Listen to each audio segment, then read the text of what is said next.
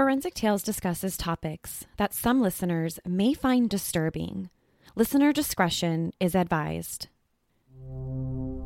In 2014, two young women from the Netherlands spent six months saving their money to take a trip of a lifetime. To spend six weeks in Panama, exploring the rainforests, experiencing the culture, learning how to speak Spanish, and volunteering with small children. The first two weeks of the trip, Lassane Froon and Chris Kremers spent their days hitting all of the popular and must see tourist spots, hiking the rainforests, and having one of the greatest times of their lives. Until they disappeared. On April 1st, 2014, the two Dutch women went hiking on a popular trail but never returned home to their host family. Their remains were discovered months later after an international manhunt didn't turn up any leads. Without a proper cause of death, was this a tragic hiking accident? Or did the girls become victims of foul play?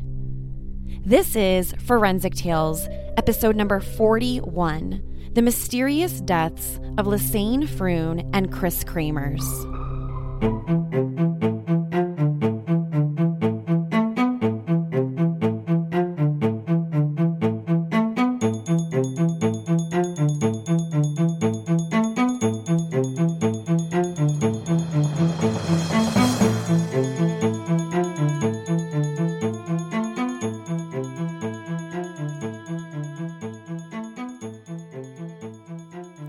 Welcome to Forensic Tales. I'm your host, Courtney Fretwell. Forensic Tales is a weekly true crime podcast that discusses real, bone chilling true crime stories and how forensic science has been used in the case. Some cases have been solved through cutting edge forensic techniques, while other cases remain unsolved. If you're interested in supporting my show and getting access to exclusive content and bonus material, consider visiting our Patreon page, patreon.com slash forensic tales. I want to give a huge shout out to this week's newest patron of the show, Porsche F. Thank you so much, Porsche. You rock. Every contribution, big or small, helps me to continue to produce the true crime content you love. Please consider supporting the show on Patreon. Another way you can support Forensic Tales is leaving us a rating with a review. Now, let's jump right into this week's episode. Hey, Forensic Tales listeners. Thank you so much for everyone who reached out since last week's episode. I had mentioned that my fiance and I, we had to postpone our early October wedding this year, and we just got back from our vacation. It was so nice to get away for a little while and just take some much needed time off. But we are back, and I am so ready to talk some true crime and forensic science with you.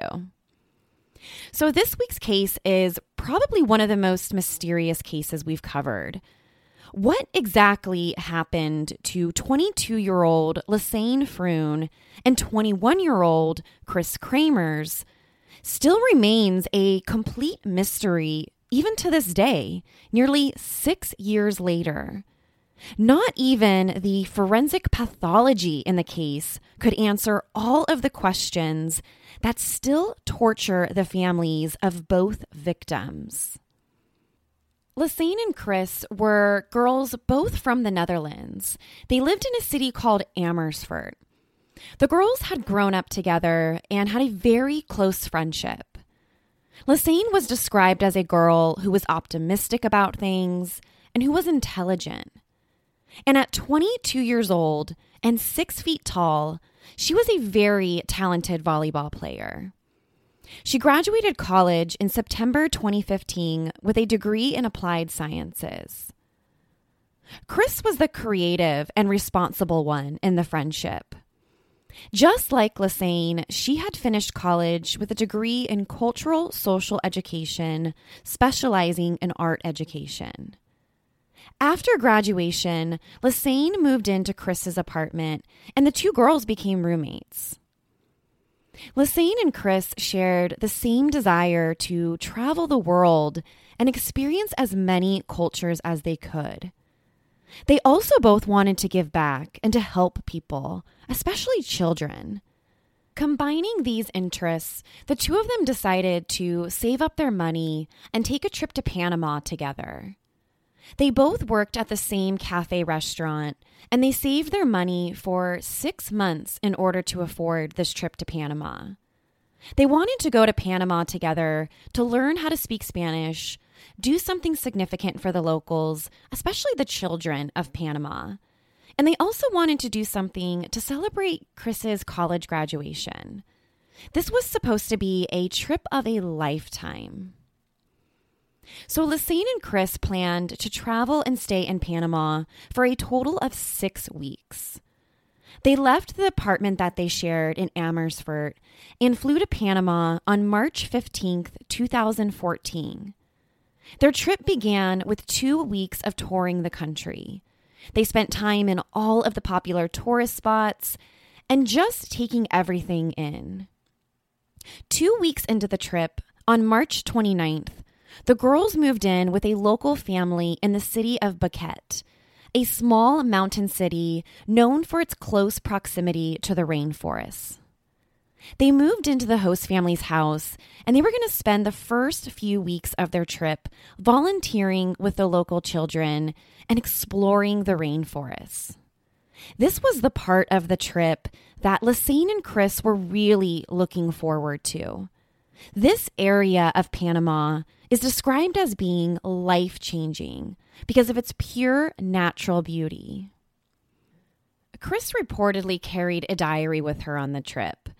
And she wrote an entry into the diary that once they arrived in Boquete, the school that they were supposed to volunteer at told the girls that they were one week early. And Chris had even written in her diary that the lady from the school was rude to her and Lassane about arriving one week early.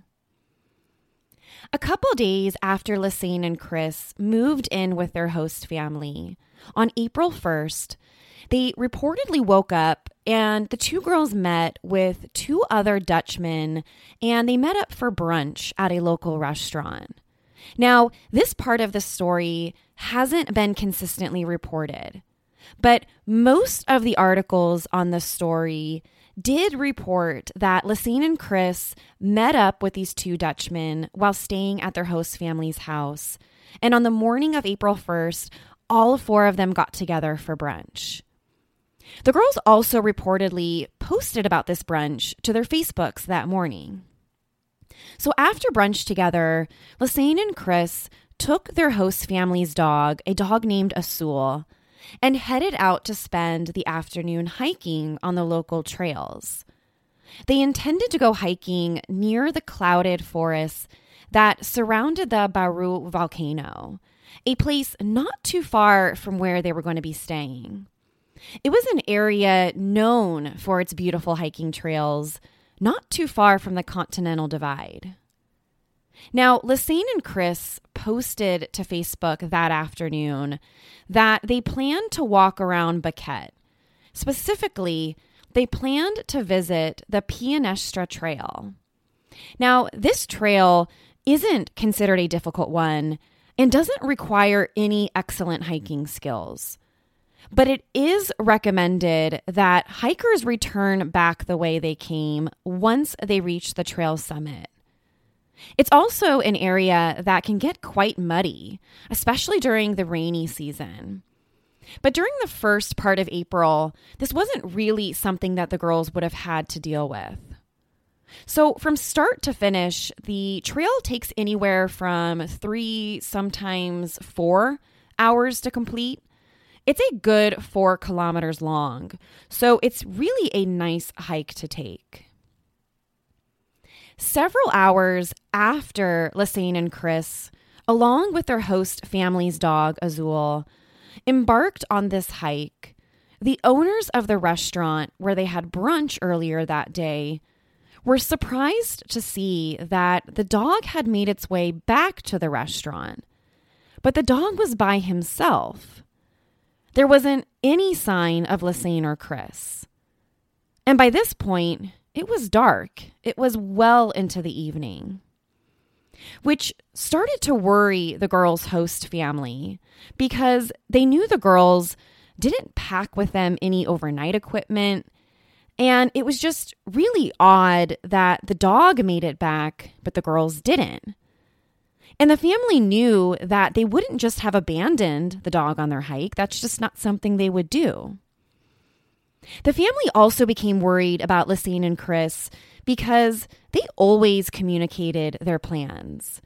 And they didn't tell them that they were planning to stay the night somewhere else or spend the night on the trail. So when they didn't return home that night, it set off some alarm bells. Lassane and Chris's host family searched the area around their home, but didn't report the girls missing.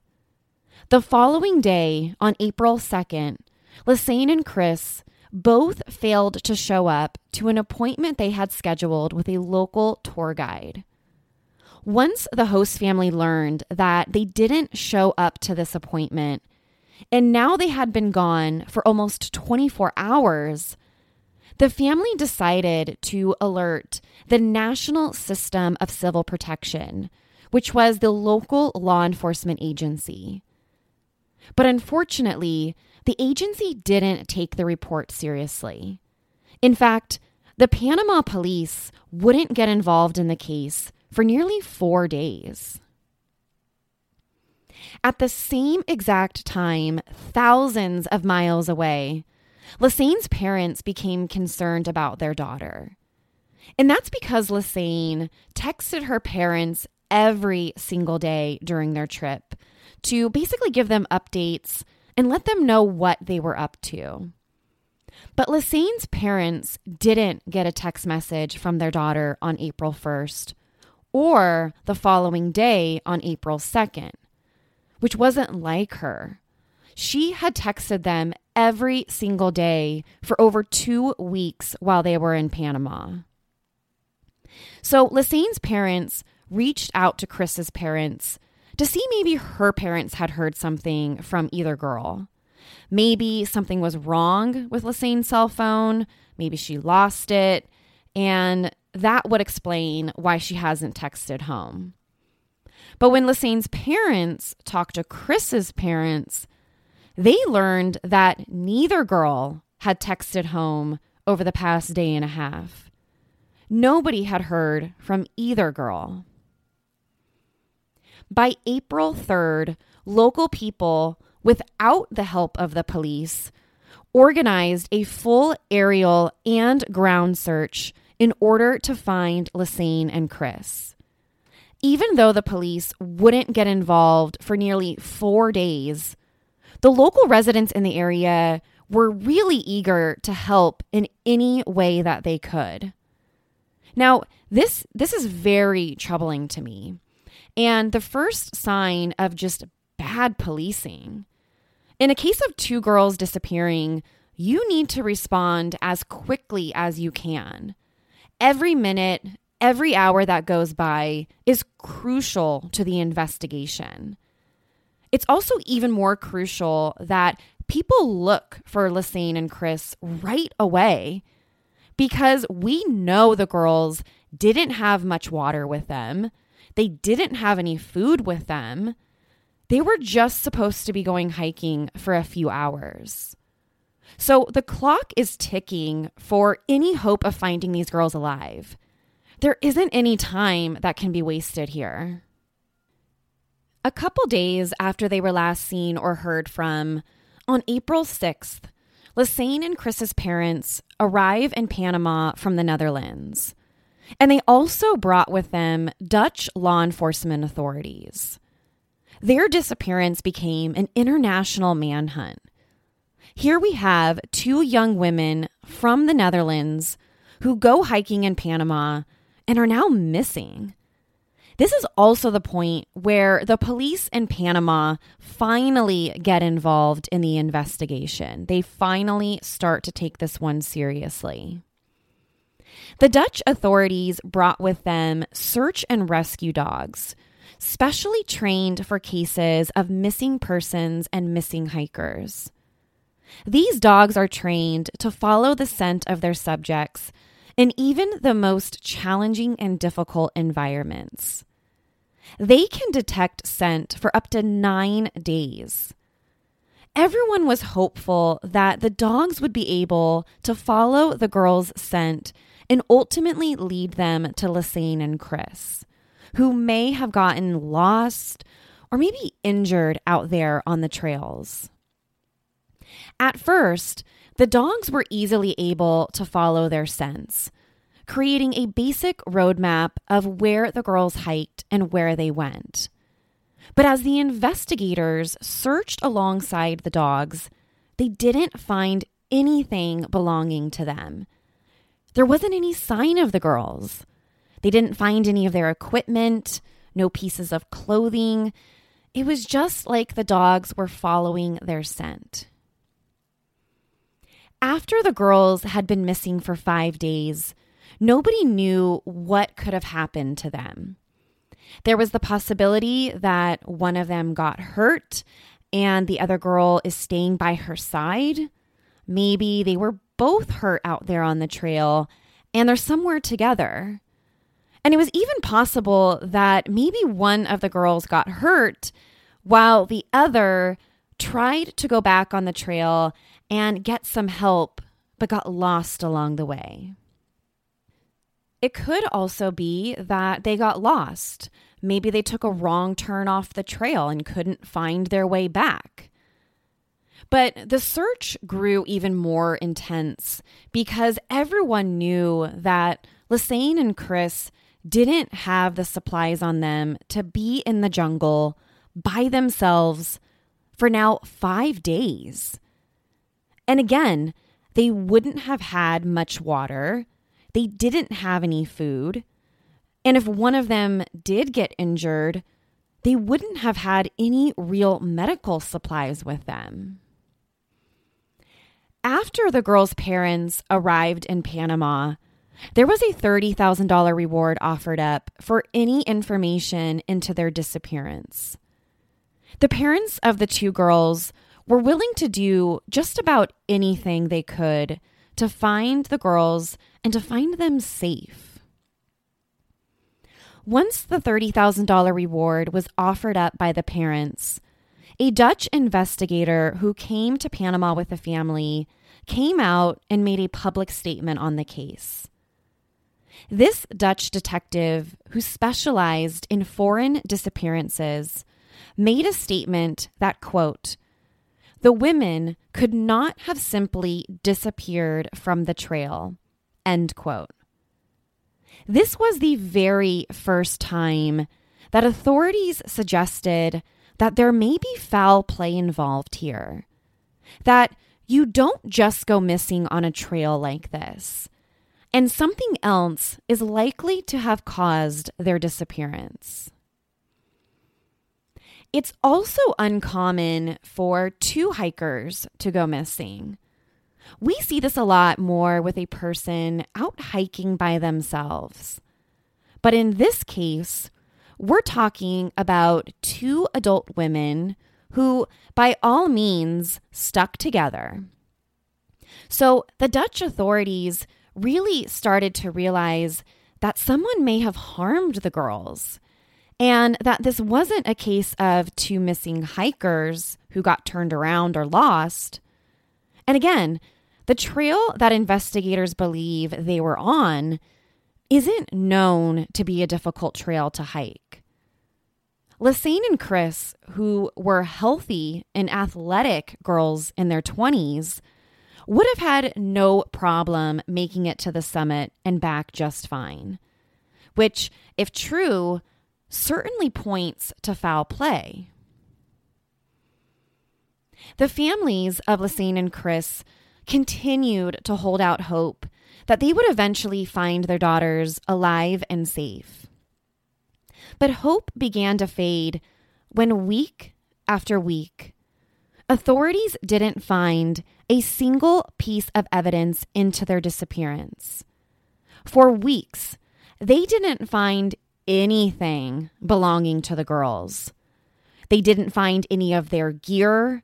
They didn't find any of their clothing, which, in my opinion, would likely raise the suspicion that foul play just might be involved.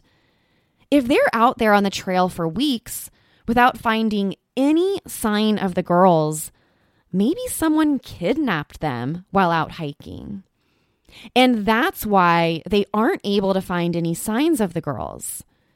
If someone kidnapped them, there wouldn't be any of their belongings on the trail.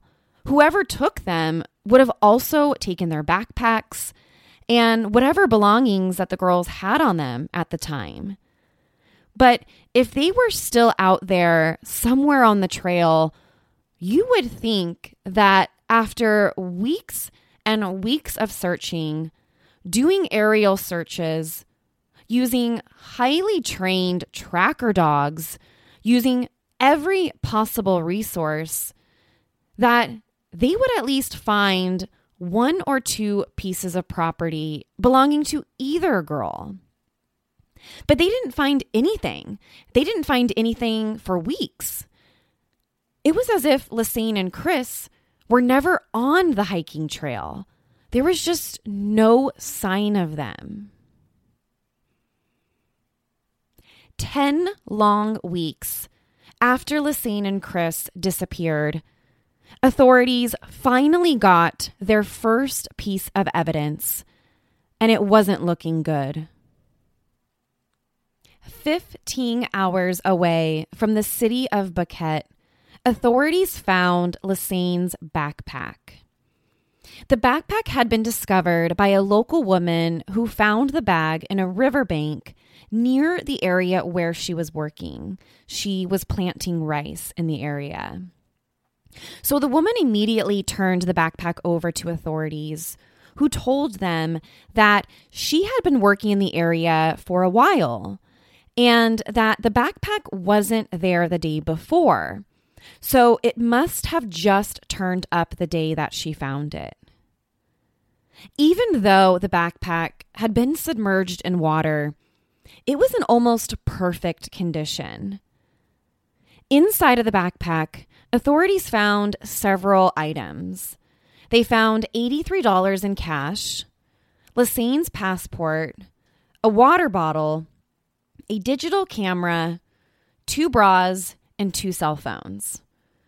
All of the items recovered inside of the backpack were neatly packed, dry, and in perfect condition. Even 10 weeks later, which may seem a little suspicious. If the backpack was found floating in the river, how was everything inside the backpack still dry and neatly packed?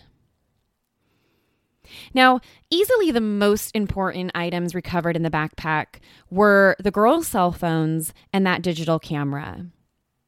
Authorities were extremely hopeful that the cell phones would provide some valuable forensic evidence about the girls' whereabouts.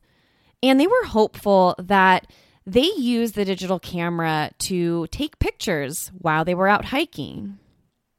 Even though the discovery of the backpack was huge for the investigation, it also meant that if Lassane and Chris were still alive, they didn't have their cell phones. Lassane didn't have her passport, and it had been over 10 weeks. It was pretty remarkable that after weeks of being in the water, or presumed it's been weeks of being in the water, that the cell phones and the digital camera were in perfect working condition. Now, of course, the batteries on both cell phones and the camera had died. But once investigators charged up the devices, it provided some really shocking details about what might have happened to these girls. A forensic search of the two cell phones revealed that a few hours into the hike, one of the girls dialed 112, which is the international emergency number. And then shortly after that, they dialed 911, which, like the United States, is the emergency phone number in Panama. The first call for help was made at 4:39 p.m. from Chris's cell phone, which was an iPhone. 12 minutes later, at 4:51 p.m., a call was placed to 911 from Lassaine's Samsung Galaxy phone. Neither of these two emergency calls were connected to authorities because the cell phone reception out there on the hiking trail was really poor. So both of these first emergency calls failed. There was one call that seemed like it may have gotten through. One of the 911 calls lasted for a little over one second before disconnecting. But with only a second of connection, it's highly unlikely that the girls even got through to somebody. The digital forensic search of the cell phones detected a lot of activity from the day the girls started their hike on April 1st through April 11th. On April 2nd, the day after the girls went missing, Chris's iPhone attempted to call 112 at 6:14 p.m. Also on April 2nd, Lassaine's Samsung Galaxy attempted to call 112 at 6:58 a.m. At 10:53 a.m., there were calls placed to 112 and 911. And at 1:56 p.m., she called 112 and then she dialed 911.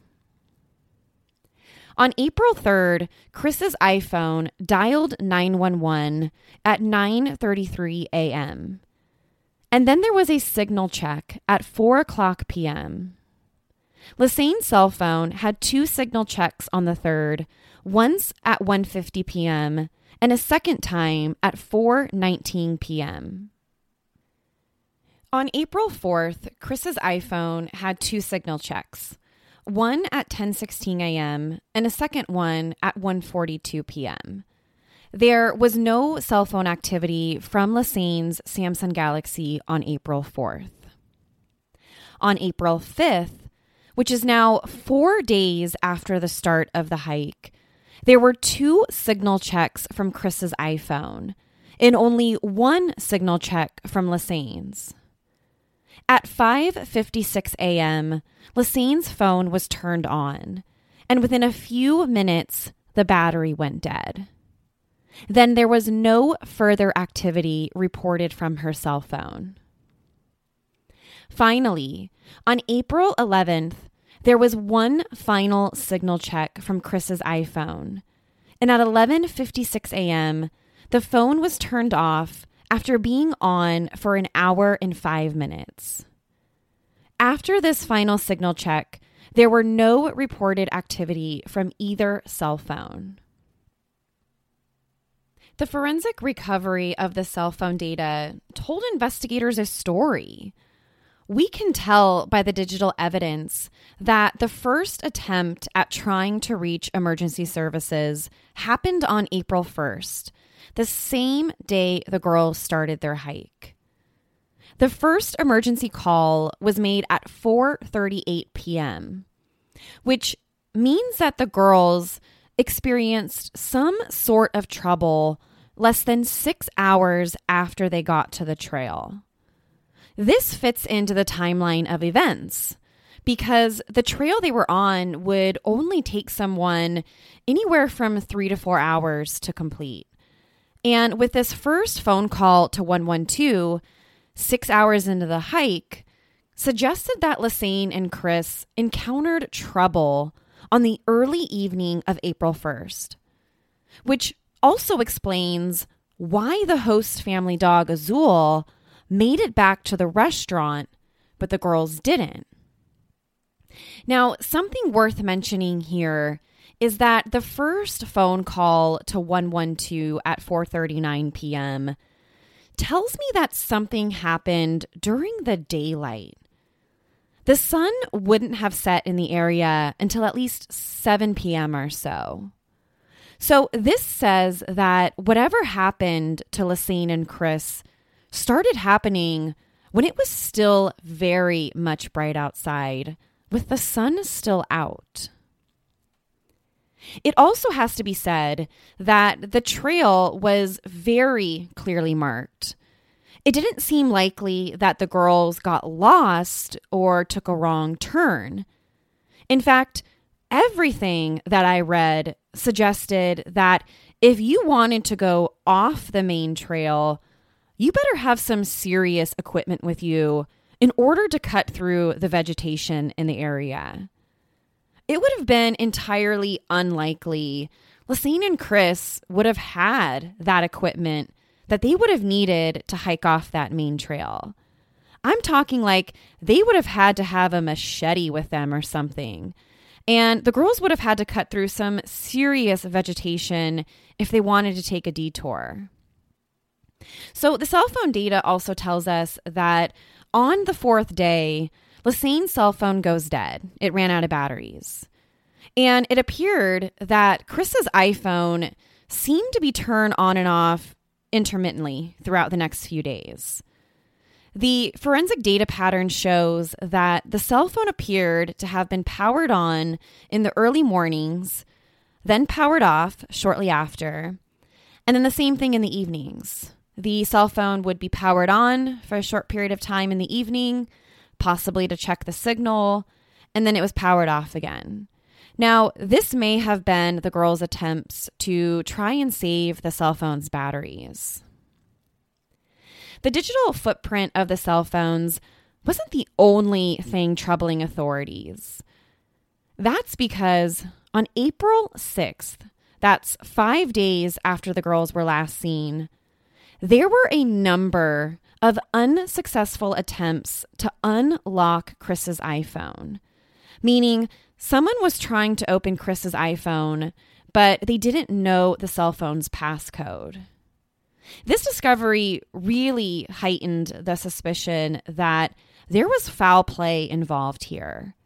That whoever did something to Lisanne and Kris took their cell phones and tried to gain access into the iPhone.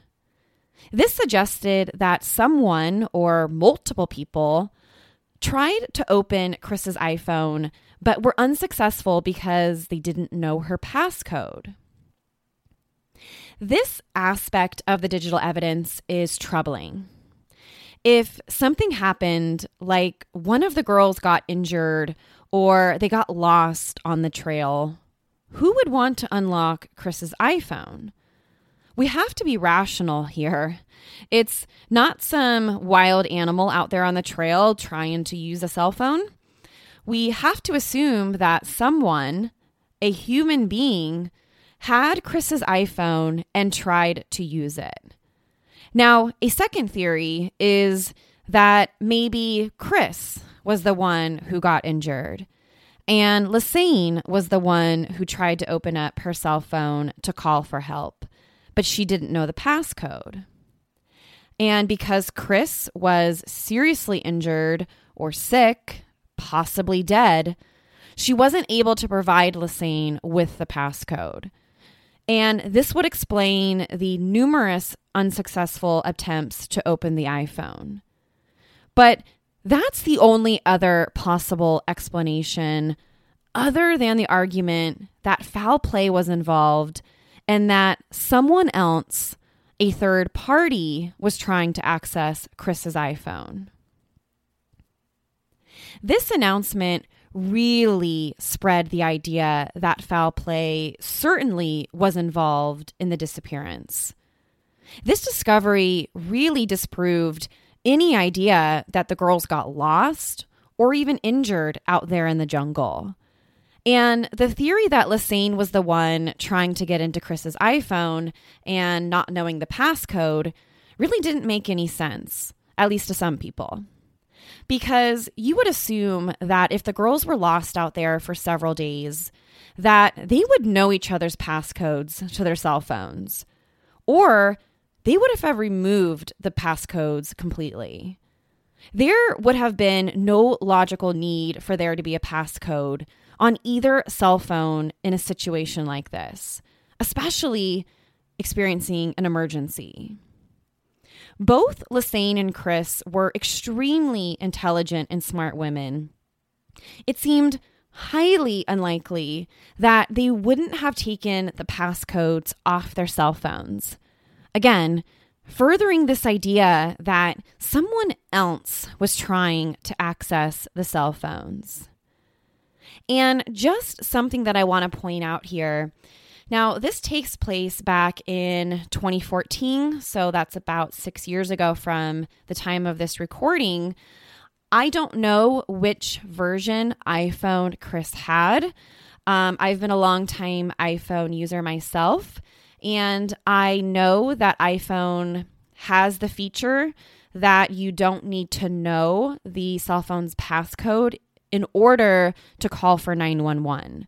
So, again, I don't want to speculate what type of phone she had. Um, I'm not aware of what the iPhone features were on her particular phone or back in 2014. But if it did have the feature where you can still call 911 or 112 in the event of emergency without knowing the cell phone's passcode, then this is even more troubling for me. The cell phones remained in service for almost 10 days after the girls disappeared. And from April 7th through April 10th, there were 77 incorrect PIN attempts to access Kris's iPhone. 77. So let's talk about the digital camera that was also recovered inside the backpack. The digital camera told an even more disturbing story about what might have happened to Lisanne and Kris. This part of the story is the most troubling and most mysterious to me. Because although there the digital camera provides some insight into what happened, I think it actually raises more questions than it does answers. And this is also the part that is really, really disturbing to me. Authorities recovered a lot of pictures taken from the digital camera, and they tell a story. Again, this part is really disturbing to me. I've seen many, if not all, of the photos, and it's very clear that something is wrong. That the photos were taken either by Lisanne or Kris, or they were taken by both because they knew they were in serious trouble. There was a total of a 100 pictures taken while the girls were out on the hike. At the beginning of the camera roll, the photos were normal. They were the type of pictures you would expect to find on a digital camera belonging to two girlfriends who are out hiking on a beautiful trail in Panama. There's one particular photo taken right there on the hiking trail, captured on April 1st. One of the pictures shows Lisanne and Kris smiling. Both the girls have their thumbs up. It's a super cute picture, and you see the beautiful jungle right behind them. They both look happy. They look excited. There doesn't appear to be any trouble or evil in any of the first photos taken on that camera. There was also another photo taken on April 1st that shows Kris. She looks like she's walking the trail and she looks back over her shoulder towards Lisanne. Again, it doesn't appear as if she's in any trouble. When I see the photo, it looks more like Kris was caught off guard by Lisanne taking the photo. She doesn't look worried or troubled or anything like that.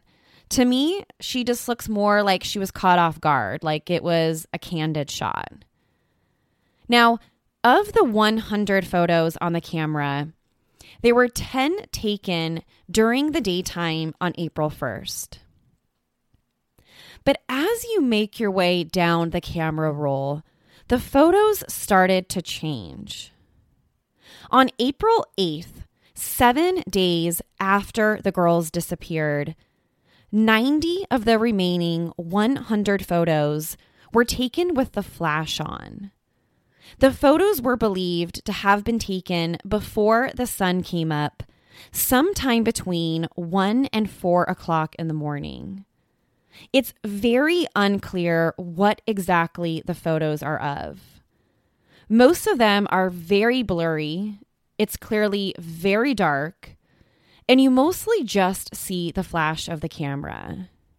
It's like when you take your iPhone and accidentally take a picture with a flashlight on at night or in the movie theater or something, and you get a terrible photo. You mostly just see the white flash. So there were 90 of these types of images on the digital camera taken on April 8th, a whole seven days after the girls disappeared. The photo appeared to have been taken somewhere in the jungle, all 90 photos, in near complete darkness. The only piece of evidence they could get from those 90 photos was that it looked like they were taken either from the top or the bottom of some sort of ravine or some sort of river out there in the jungle. Some of the photos included pictures of what looked like trash. Another photo looked like it was a picture of toilet paper. None of them seemed to make much sense. There was even a photo taken of what some think is the back of Kris's head. The photos the photos are scary. I think this is a really disturbing part. We don't know why these photos were taken. We don't know what they're of. And let's just address the big elephant in the room here. These 90 photos, taken in the dark, were taken seven days after Lisanne and Kris were last seen. That's an entire week. Is it really possible that the girls were still alive one week being alone and lost in the jungle. We know that the girls carried some water on them because there was an empty water bottle discovered in Lisanne's backpack. But were they really able to get enough water to allow them to survive for an entire week? And what about food? Research has told us that humans can last about three weeks without food, but we can only survive three to four days without water. Is it possible that the girls obtained water from some other source and were still alive on April 8th when those 90 photos were taken? I just don't know. The first thing I think of when I look at the photos is that maybe they're trying to use the flash on the camera to find their way. It would have been extremely dark out there in the jungle at night. It would have been pitch black. You wouldn't have even been able to see a foot in front of you. So I think it's possible that the girls used the camera as a flashlight to be able to see. That's because most of the pictures seem to be pointed at the ground or they seem to be pointed in no direction at all. So they used the camera, used the flash, and then looked at the photos on the camera to try and figure out where they were. I of course I don't know and that's pure speculation and there's hundreds of more images on the camera, and even more reports indicated that photos had been deleted off the camera before its recovery. But if this is true, that the girls maybe used the camera as a flashlight to try and figure out where to go, then this means that maybe foul play wasn't involved. Maybe the girls really did get lost and one of them got injured. And they spent a week trying to figure out how to get out of the jungle. It's also entirely possible that if foul play was somehow involved, it wasn't actually Lisanne or Kris taking the pictures. Okay, just when you thought the digital camera couldn't get more disturbing, authorities discovered that one photo, just one photo of the 100 pictures taken on the digital camera was deleted. So the file names of the photos were numbered. The first photo taken on the hike on April 1st was image number 499. The next photo, image number 500, and so on. Image number 509 was missing from the camera. This is very strange for this particular image to be missing.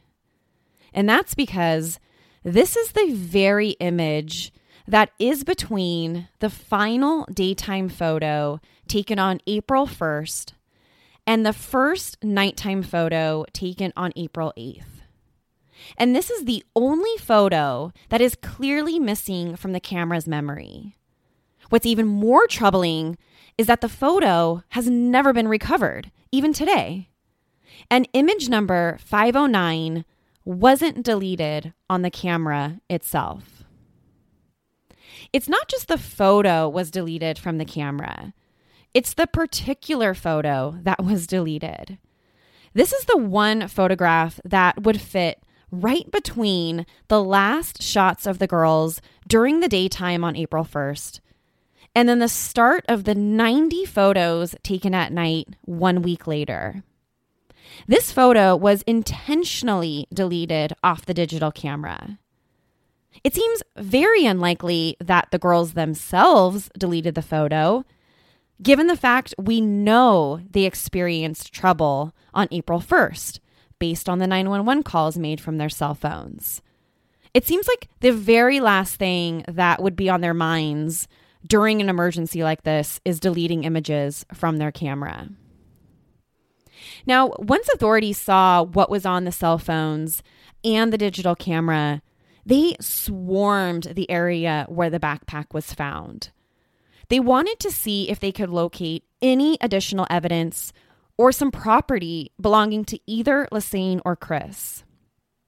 And pretty quickly after starting their search of the same area, they found additional evidence of the girls.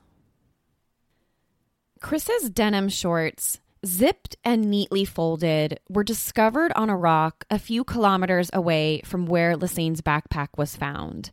At least that was what the Panama police reported. Now, a local man later on reported that the denim shorts weren't neatly folded on a rock, but instead they were found floating along the river, which on the surface might not be a major detail. But in my opinion, whether or not the shorts were zipped and neatly folded on a rock tells me a completely different story than if they were found floating in the river.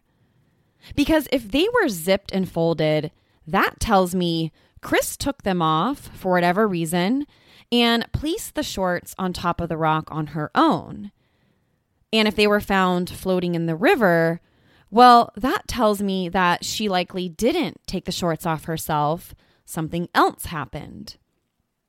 I think either scenario would help to explain whether this was an accident or whether foul play is involved. Zipped and neatly folded tells me this was an accident. Floating in the river tells me maybe there is foul play. Two months later, also very close to where Lisanne's backpack was discovered, a pelvis bone, and a hiking boot containing a human foot were found. Soon after, more than 30 widely scattered human bones were found in the surrounding area.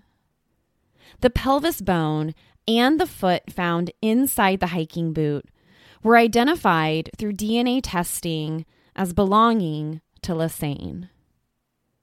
The other 33 bones found in the area were all tested and found to belong to both Lisanne and Kris.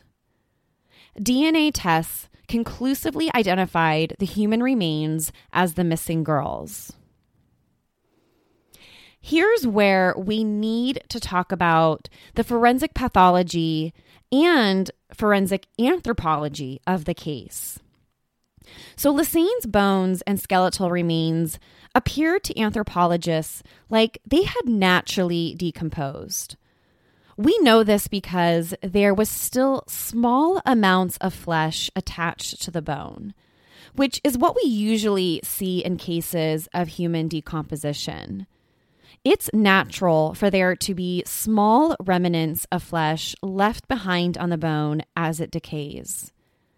These remains were exposed to the jungle's elements for several months before they were discovered. So it's not unusual with the state of decomposition that we see in Lisanne for there to be only bone left. But what is unusual is how Kris's remains were discovered. Unlike Lisanne, Kris's remains and bones were white. They appeared to the forensic anthropologists as having been bleached. They were so white. Her remains were starkingly white. They looked nothing like Lisanne's remains. There's also been unofficial reports made that Kris's bones had traces of phosphorus on them. Phosphorus and calcium work together in our bodies to build strong bones. So, with the presence of phosphorus still on Kris's bones, from a pathology standpoint, this may suggest a different time of death between the girls.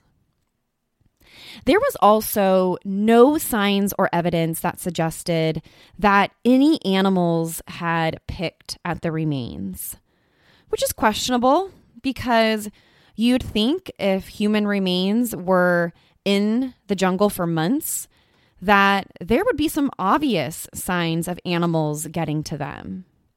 But we didn't see that here maybe suggesting that the bones were placed there after the flesh was removed. So, we need to go back to the DNA testing that was done on the bones found in the area near the backpack. When forensics tested the bones for DNA, they also found DNA from three unknown people.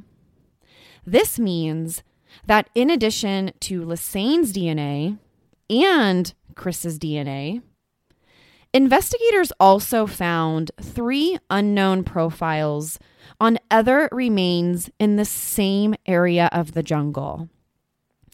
This means or suggests that Lisanne and Kris weren't the only victims who turned up near the river. There were at least three other remains with different DNA profiles in that same exact area. Investigators were unable to recover any large bones from either of the girls. They didn't find any skulls, no femurs, just small pieces that were, of course, really decomposed. Because they weren't able to recover any large bones or really any significant pieces of their bodies, forensic pathologists were unable to determine a cause of death for either Lisanne or Kris. There was just no way to determine what happened or what caused their deaths. They weren't even able to establish a definitive time of death for either girl. There was no evidence that this was a hiking accident, and there was no evidence of foul play, simply based on the condition of their bodies. Now, after the discovery of the remains, authorities continued to question locals. They spoke to tour guides in the area, and they even reached out to other hikers who were out there on the trails the same day that Lisanne and Kris disappeared. But none of the interviews have turned up any new evidence or leads in the case. The only solid pieces of evidence that put together any sort of timeline in the case are the two cell phones and the photos from the digital camera. And honestly, I'm not sure if the camera and cell phones presents more answers than it does questions about what really happened to Lisanne and Kris. Months after the remains were discovered, authorities in Panama announced that they believed the girls died from a hiking accident. No officials have come out to say that they believe the girls were victims of foul play. But just when you thought that this was the end of the story, three months after the original remains were discovered, a ball of Lisanne's skin was reportedly found in the jungle near the trail the girls were on. The ball of skin allegedly does not match the expected five months of decomposition, suggesting the ball of skin had been preserved elsewhere. Even though officials from Panama have said that Lisanne and Kris died from some sort of terrible hiking accident, there are so many people out there who speculate something else happened to the girls. So, what are those possible theories? Well, first, that both girls were injured and they eventually starved to death. We saw activity on their cell phones for one week after their disappearance. It's possible that both girls got injured on the first, tried to call 911 to get help, and with no cell phone reception, eventually with no water and no food, they starved to death out there in the jungle. Theory number two they got lost. Even though, by all accounts, both girls were experienced hikers, neither one of them had been to that particular hiking trail before. They weren't from Panama. They had never been there before. Maybe they should have had a guide with them. It's possible that the girls got lost on April 1st.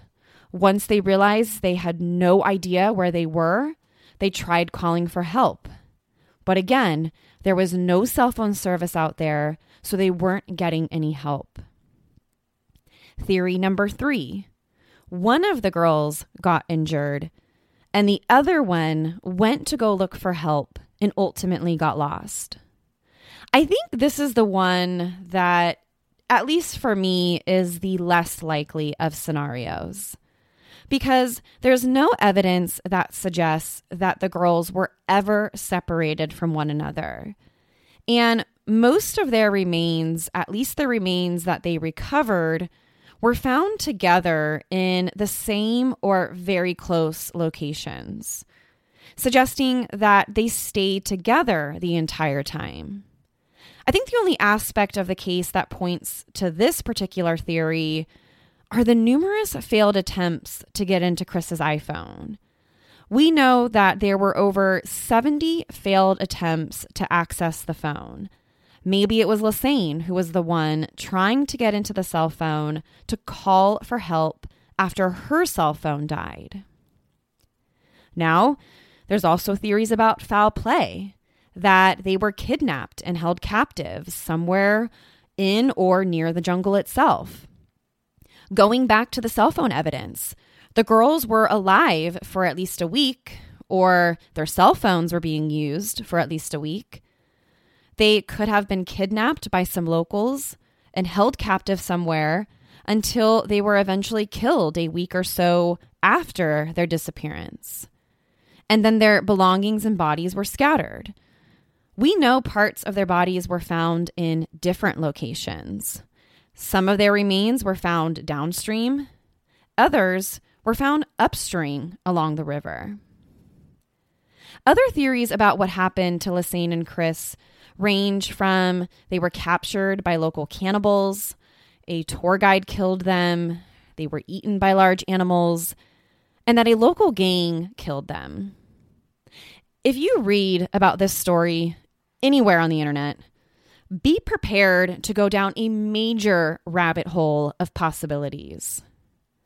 But even with all the different theories and possibilities about what really happened, I think the main problem people have is that we're not sure if this was a hiking accident.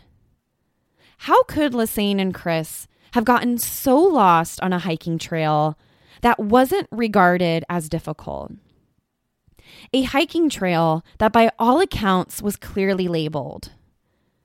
And why, after one week, was nobody able to find them? How far could they have really gotten to where no other hikers or people out in the area couldn't find them? And how far could they have gone off the main hiking trail? I just I just have so many unanswered questions here. This is a really tragic and just downright frustrating story because we may never know exactly what happened to Lisanne and Kris out there. Because their bodies were so badly decomposed and had been exposed to the elements of the jungle, possibly for months, not even an autopsy or a forensic pathologist can determine the exact cause of death. A cause of death in the case would at least be able to officially rule out the possibility of homicide or foul play. But without it, I don't think we can definitively say exactly why these girls died or what happened to them. With so many theories and rabbit holes to go down on this case, I want to hear from you. I want to hear what you think happened to Lisanne Froon and Kris Kremers. The case has officially been ruled by authorities as a terrible hiking accident. But if you're like me, you have a lot of unanswered questions. So let me know what you think. Connect with the show on Instagram at Forensic Tales shoot me an email to Courtney at forensictales.com and share your thoughts about this week's case. All right, guys, thank you so much for joining me this week. Please stay healthy, stay safe, and take care of one another. Forensic Tales is a Rockefeller audio production. The show is written and produced by me, Courtney Fretwell. For a small monthly contribution, you can gain access to bonus content and be one of the first to listen to new episodes. Or if you simply want to support my show, head over to our Patreon page, patreon.com slash forensic tales. Don't forget to subscribe to the show on Apple Podcasts or wherever you listen to Forensic Tales. Leaving us a rating with a review greatly helps support my show. Forensic Tales is a podcast made possible by our Patreon producers Tony A., Nicole L., William R., Joseph F., David B., and Amanda M. If you'd like to become a producer of the show, head to our Patreon page or email me at Courtney at forensictales.com to find out how you can become involved. Please join me next week. We release a new episode every Monday. Until then, remember, not all stories have happy endings.